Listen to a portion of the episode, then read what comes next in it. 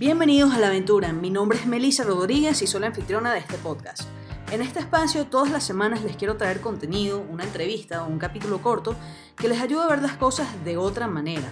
Puede ser una entrevista con una persona interesante, inspiradora, que de verdad esté viviendo a propósito y viviendo su vida como una verdadera aventura. O puede ser un episodio corto donde comparta algo que me importe mucho a mí o que esté aprendiendo. Y el objetivo siempre va a ser el mismo. Que te atrevas a ver las cosas de otra manera, hacerte preguntas distintas para vivir mejor la aventura que es tu vida. Hola, gente linda, gente bonita, gente que ya no está en cuarentena, probablemente, a menos que esté en Venezuela, y lo siento. Em, es que recuerdo que la última vez que grabé una bala, empecé con eso. Hola, gente linda, gente en cuarentena. Em, y en ese momento todo el mundo, la mayoría de, de mi audiencia estaba en cuarentena, España estaba en cuarentena. Eh, Venezuela, Colombia, realmente todo el mundo estaba en cuarentena y las cosas han cambiado muchísimo Em, en el mundo y también en mi vida. Han pasado muchísimas cosas, o sea, han habido muchos cambios en mi vida. Em, y durante las próximas balas les iré contando un poquito y van a entender, o espero que entiendan, por qué no he publicado en estos meses. Em, a pesar de los intentos de como que reiniciar este proyecto, eh, porque me ha costado tanto. Realmente ha sido una combinación de, factores interesantes. La pandemia nos ha afectado a todos y, yo no soy ninguna excepción. Pero hoy les quiero hablar de esa primera etapa de la cuarentena para mí, que fue el encierro en Venezuela. Yo había planificado unas vacaciones de tres semanas en marzo en Venezuela. Yo tenía planes de pasar tres semanas en Venezuela, eh, volver a Europa porque tenía que hacer unas diligencias en Inglaterra y eh, después irme, irme a Colombia, venirme a Colombia. Ahora estoy en Barranquilla, ese es otro cuento. Pero ¿qué pasó? Yo viajé el 6 o 7 de marzo, algo así, y a la semana ya, ya establecieron la cuarentena, ya se cancelaron los vuelos, ya, ya empezó el encierro en Venezuela, en España, en todas partes. Em, y, y, bueno, me vi ahí en esa situación que estaba eh, en, en Venezuela, eh, mi país, donde no había estado en cuatro años y pico, em, y realmente donde yo nunca había pasado un tiempo muy prolongado, o sea, yo, nosotros, mi familia se fue de Venezuela cuando yo tenía seis años y medio, y yo siempre iba a pasar las vacaciones en Venezuela con mi papá, em, y también recuerdo que eh, a principios de la universidad, más o menos, o justo antes de la universidad, yo pasé unas vacaciones como más largas, como de cuatro o cinco meses en Venezuela. Pero así de, de grande, yo no había pasado tanto tiempo en Venezuela em, y no había llegado a vivir muchos de los problemas que se viven en Venezuela.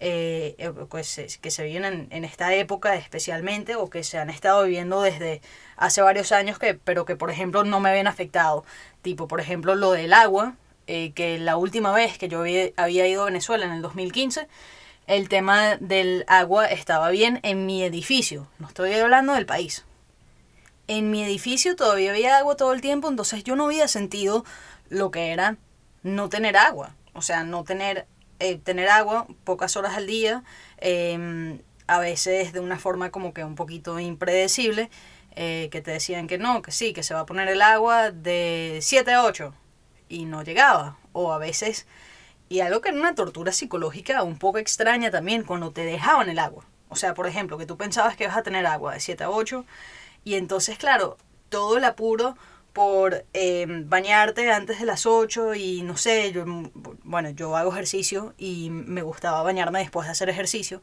entonces quería levantarme temprano para hacer ejercicio eh, y bañarme. Em, y claro, muchas veces hacía eso como que súper apurada eh, para llegar a bañarme bien y sin, tener que bañarme con, con, un tobito, o sea, sin, sin tener que llenar un tobo grande y bañarme con un tobito chiquito. Eh, y después que te dejaron el agua. Y después uno piensa, claro, o sea, me hubieses dicho. Y me baño a las 10 de la mañana tranquila. Em, cosas así que ya les voy a decir que aprendí de eso porque siento que sí aprendí cosas. Pero primero les quiero contar cómo fue el encierro, muchas de las personas que me escuchan son venezolanas y a lo mejor están en Venezuela o saben por sus familiares y amistades cómo, cómo fue o cómo es. Voy a darles un pequeño resumen por si no están tan familiarizados con la situación. Em, el aislamiento empezó, el confinamiento empezó en marzo, creo que fue el 15 de marzo más o menos. Em, desde ese momento los tapabocas fueron obligatorios. Recuerdo el primer día que salí, eh, que realmente yo no sabía que era tan exagerado, o sea, que era, que era obligatorio lo del tapabocas y ya me pararon dos policías y que, mira, no tienes tapabocas, necesitas tapabocas. Fui a tres farmacias, nadie vendía tapabocas. Eh, al final tuve que como que amarrarme una servilleta para que dejaran de decirme. Em, hasta que por fin, después de, unos días, em, conseguí tapabocas, que mi hermana justamente tenía unos tapabocas bordados. Desde ese momento cerraron las tiendas, los restaurantes, em, por ejemplo el club donde mi papá jugaba tenis, o sea, todas las cosas cerraron, como, como por ejemplo eh, se cerraron en España, en Colombia, en muchas partes, solo que a diferencia que... Eh, de España y de Colombia, eh, que Venezuela sigue así. O sea, de hecho, estamos seis meses después y Venezuela sigue en las mismas circunstancias, no se ha flexibilizado. Y el tema es que en Venezuela no se trata de la pandemia, se trata de la gasolina. Realmente esta situación le cayó como anillo al dedo régimen eh, para mandar a todo el mundo a su casa y como que tapar un poquito el problema de la gasolina. Estos son tiempos de mucha incertidumbre por todas partes del mundo eh, pero se amplifica en un país como Venezuela, donde em, no puedes confiar en absolutamente nada lo que te dicen, no puedes confiar en los números, em, las medidas se anuncian a última hora, em, se cambian, no tienen sentido, etcétera, etcétera. No estoy diciendo que en todos los otros países del mundo los políticos sean perfectos y que todo se anuncie a tiempo y que se cumpla y que sus palabras valgan. Eh, no estoy diciendo eso, eh, pero estoy diciendo que sí, se amplifica muchísimo en una dictadura como la de Venezuela. Evidentemente, para mí, en mis circunstancias personales, fue muy extraño estar, o sea, pasar de em, ser nómada, de estar dos semanas aquí, una semana allá, tener este viaje, eh, tener esa, esa dinámica en mi vida, a estar encerrada en Venezuela en el medio de una pandemia. Hay que tener en cuenta que muchísimas personas se han ido de Venezuela, entonces yo no tengo amistades o no tenía amistades em, cercanas en, el país, todo el mundo ya se había ido. Y todas esas cosas afectan, o sea, afecta mucho eh, sentirte como que tan aislado en esa situación en un tiempo tan extraño. Y claro, yo me había ido con la idea de pasar unas vacaciones de tres semanas, de ir a los Roques, eh, de jugar tenis con mi papá y a la semana se me cambió absolutamente todo. Cosas pequeñas como que había hecho la maleta para estar tres semanas. Yo estoy acostumbrada a meter mi vida en una maleta, pero no es lo mismo hacer una maleta para pasar tres semanas de vacaciones que para hacer tu vida en un sitio por un par de meses. Detalles también como el dinero. Yo había calculado mal el tema del cambio de euros a dólares. Yo estaba saliendo desde Madrid y yo juraba que mm, iba a poder cambiar en Madrid a una buena tasa los euros que tenía en efectivo a dólares para llevarme a Venezuela, porque la economía en Venezuela está totalmente dolarizada. Em, y yo todavía no había entendido que las cosas se podían hacer por CELE y que hasta algunos sitios aceptan tarjetas internacionales y tal. Eh, pero claro, yo estaba estresada porque yo pensaba que iba a poder cambiar euros a dólares a, a una tasa no la real, pero una tasa respetable. Y en ninguna parte conseguí una tasa. Un amigo me dijo que en el aeropuerto iba a ser el mejor sitio. Resultó que en el aeropuerto me ofrecían la peor tasa. Creo que literalmente me daban menos de un dólar por euro. Y yo ahí dije, no, yo no, yo no le voy a faltar respeto a mi dinero siendo esto. O sea, como que no, no quería. O sea, me, me negaba a cambiar euros a esa tasa. Eh, y claro, yo dije, bueno, yo ahí cuadro, o sea, de alguna manera em, logro cambiar o de alguna manera o simplemente compro libres cuando necesita comprar cosas, lo que sea. Yo dije, no, ahí resuelvo. Pero también teniendo en cuenta tres semanas, no tres meses. Em, y esos son los detalles que como que le complican un poquito la existencia a uno, ¿no?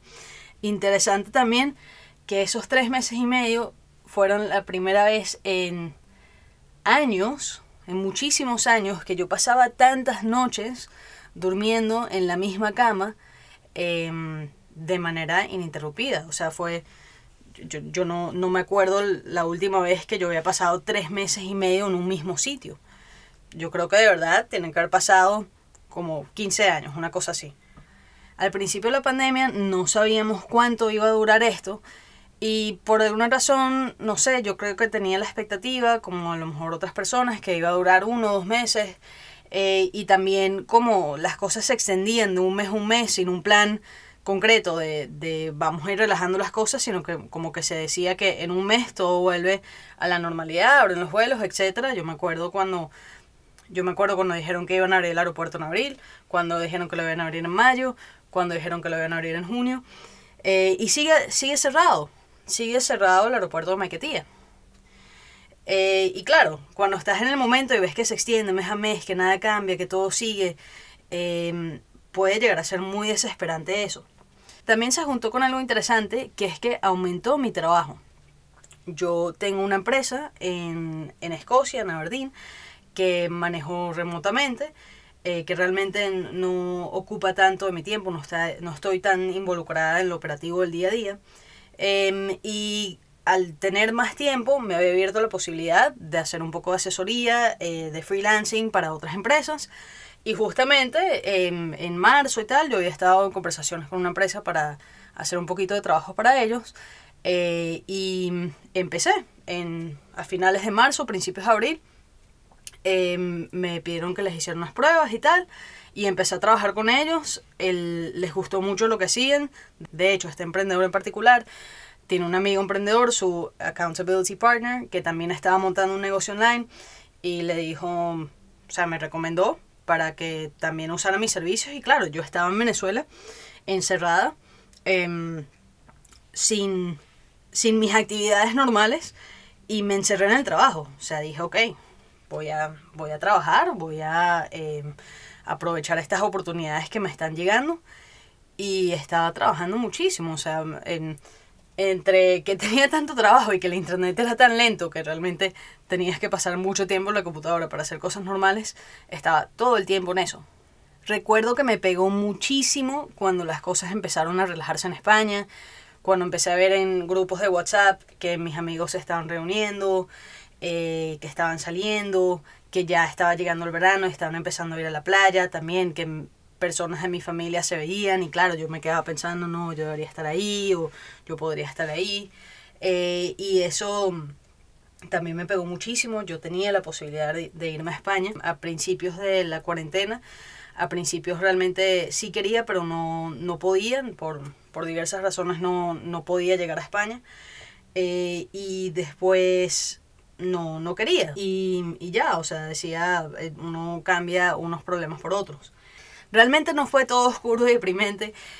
Pasé mucho tiempo con mi papá y yo no tenía muchos años que no pasaba tantos meses con mi papá em, conviviendo también como adultos. Creo que era la primera vez. la última vez que había pasado tanto tiempo con él, yo creo que tenía 19 años y obviamente uno no tiene la misma actitud a los 19 que a los 28. Em, y me encantó, o sea, me encantó compartir con mi papá, me encantó eh, ver televisión con él, eh, conversar con él, hacer café, las cosas pequeñas del día a día, cocinar. Eh, eso realmente fue un regalo enorme. Y también como que em, me hice consciente de, aspectos de mi personalidad que a lo mejor no le había dado tanta importancia. pero que después cuando he conversado con otros amigos me dicen, sí, eso es una parte muy obvia de tu personalidad. Y es que cuando estaba en el vuelo de Madrid-Caracas, eh, yo empecé a conversar con la muchacha que estaba al lado mío. O sea, estábamos conversando, realmente nos estábamos riendo de, de las personas con tapabocas en el avión, porque en ese momento nos parecía hiper exagerado. Em, y bueno, nos hicimos amigas, intercambiamos números al final del vuelo. Eh, y más o menos al mes y medio de la pandemia, ya las personas, a ella le pasó lo mismo, ella se iba a vacaciones y se quedó encerrada.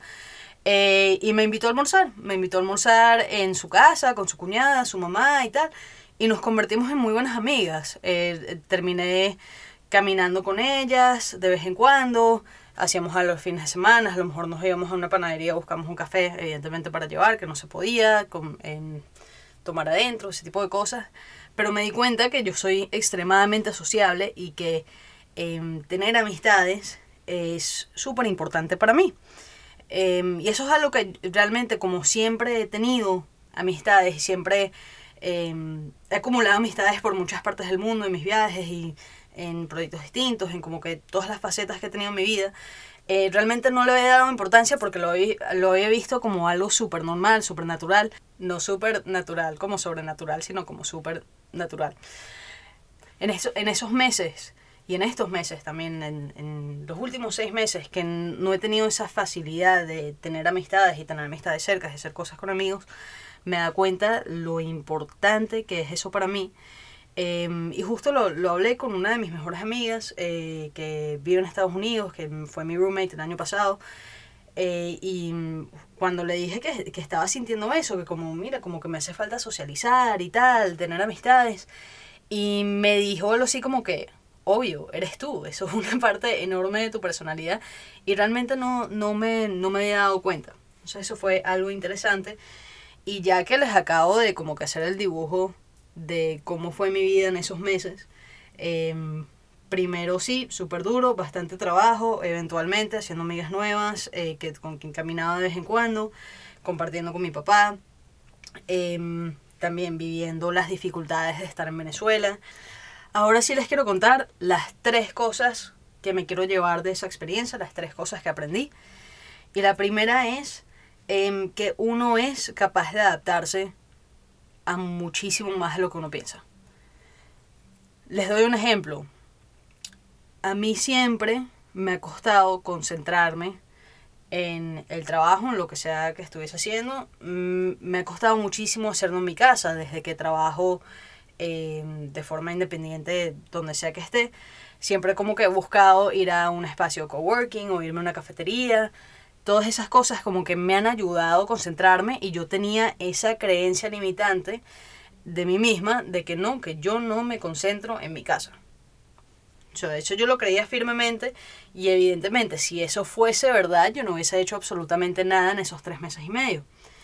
Sin embargo, trabajé muchísimo, muchísimo más de lo que había trabajado los tres o los seis meses anteriores.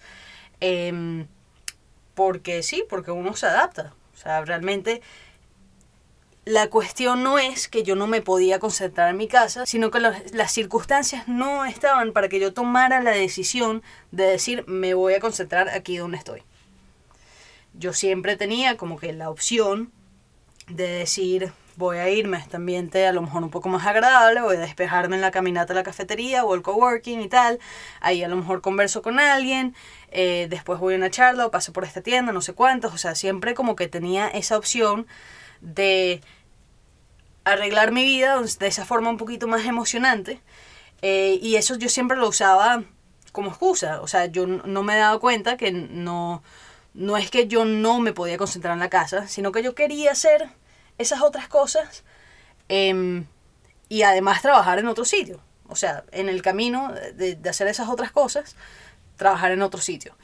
Pero me di cuenta en este tiempo que yo sí me puedo concentrar en la casa. O sea, que yo puedo tomar la decisión. Evidentemente, fue totalmente una decisión totalmente obligada. O sea, yo no tenía la libertad de decir me voy a tal, voy, me voy a tal sitio, voy a esto, no. O sea, fue una decisión obligada, pero pude tomar la decisión. O sea, pude tomar la decisión, no pasé tres meses viendo televisión, que realmente ahora me pongo a pensar y lo pude haber hecho. Yo pude haber dicho, mira, no, yo estoy eh, pasando por este tiempo difícil, el internet es muy lento, em, yo prefiero como que quedarme leyendo y meditando y viendo televisión mientras pasa esto y ya. O sea, lo, lo pude haber hecho realmente. Eh, entonces eso lo aprendí, que me puedo adaptar, que puedo aprender a tomar esa decisión, por ejemplo, trabajar desde la casa. Em, y por ejemplo ahora que yo que las cafeterías ya están abiertas en Colombia, yo podría decir, ah, me voy un rato a trabajar en una cafetería y realmente no me dan ganas, o sea, ya siento que me puedo concentrar en mi casa y prefiero quedarme en mi casa. Lo segundo que les quiero contar es la importancia de estar agradecido, aun cuando lo que estás recibiendo, cuando lo que tienes, es menos de lo que te mereces o lo que podrías exigir. Me acuerdo muy claramente un día que me frustró muchísimo lo del agua.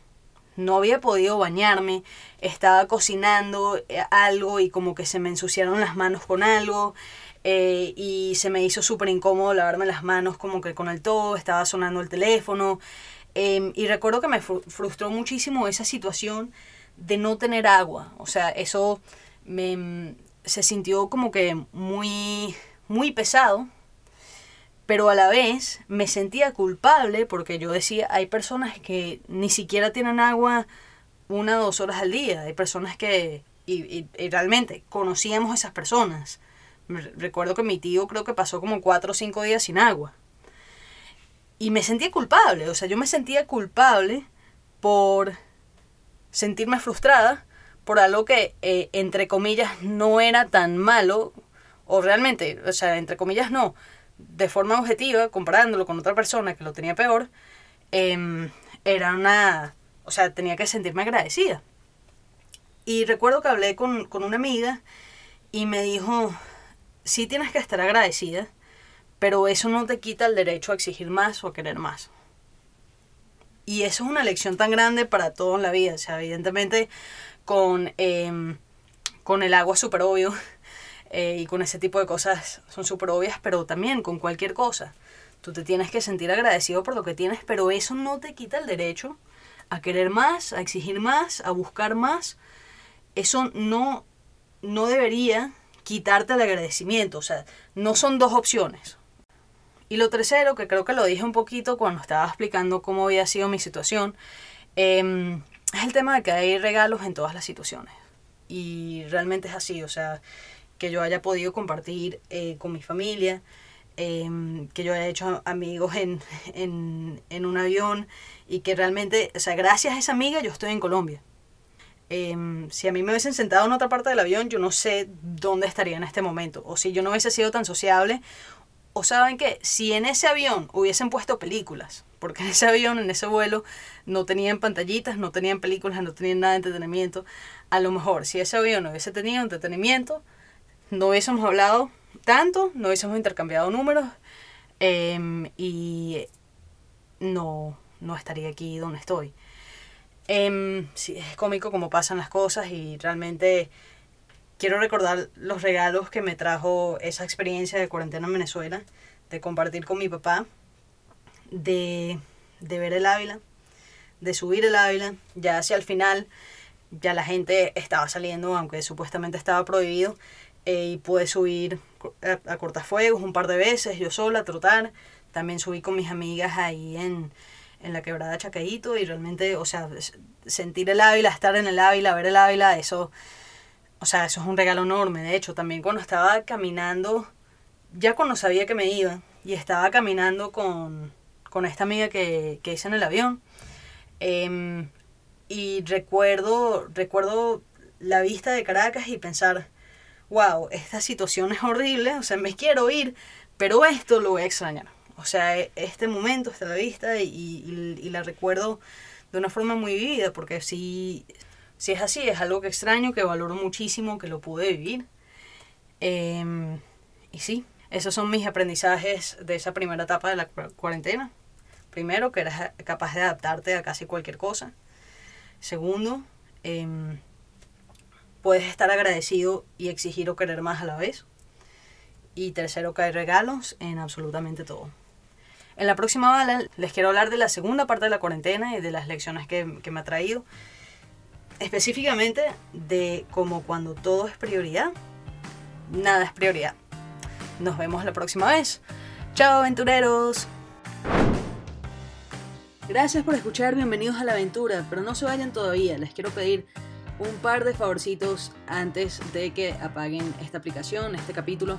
El primero es que nos sigan en Bienvenidos a la Aventura en Instagram. Esta es una cuenta que creamos recientemente para la segunda temporada Em, y estamos creando contenido, ahí van a saber cuándo salen capítulos nuevos, entrevistas nuevas, van a poder también escribirme, eh, mandarme sugerencias, si vieron a alguien que simplemente debería entrevistar y me quieren hacer esa sugerencia, me encantaría, síganme por esa red. Em, y también, si les gustó este capítulo, pueden dejar una reseña en Apple Podcast. Me encantaría de verdad porque nos ayuda a llegar a más personas. Cada reseña ayuda a que el podcast tenga como em, más importancia dentro de la plataforma. Em, y tercero, si tienen cualquier tipo de feedback que me quieran mandar en privado, mi mail es melisa.melisarj.com o mi Instagram personal es melisa.r.j en Instagram. Por ahí me pueden escribir. Em, y espero verlos pronto, aventureros. Hasta la próxima. Chao.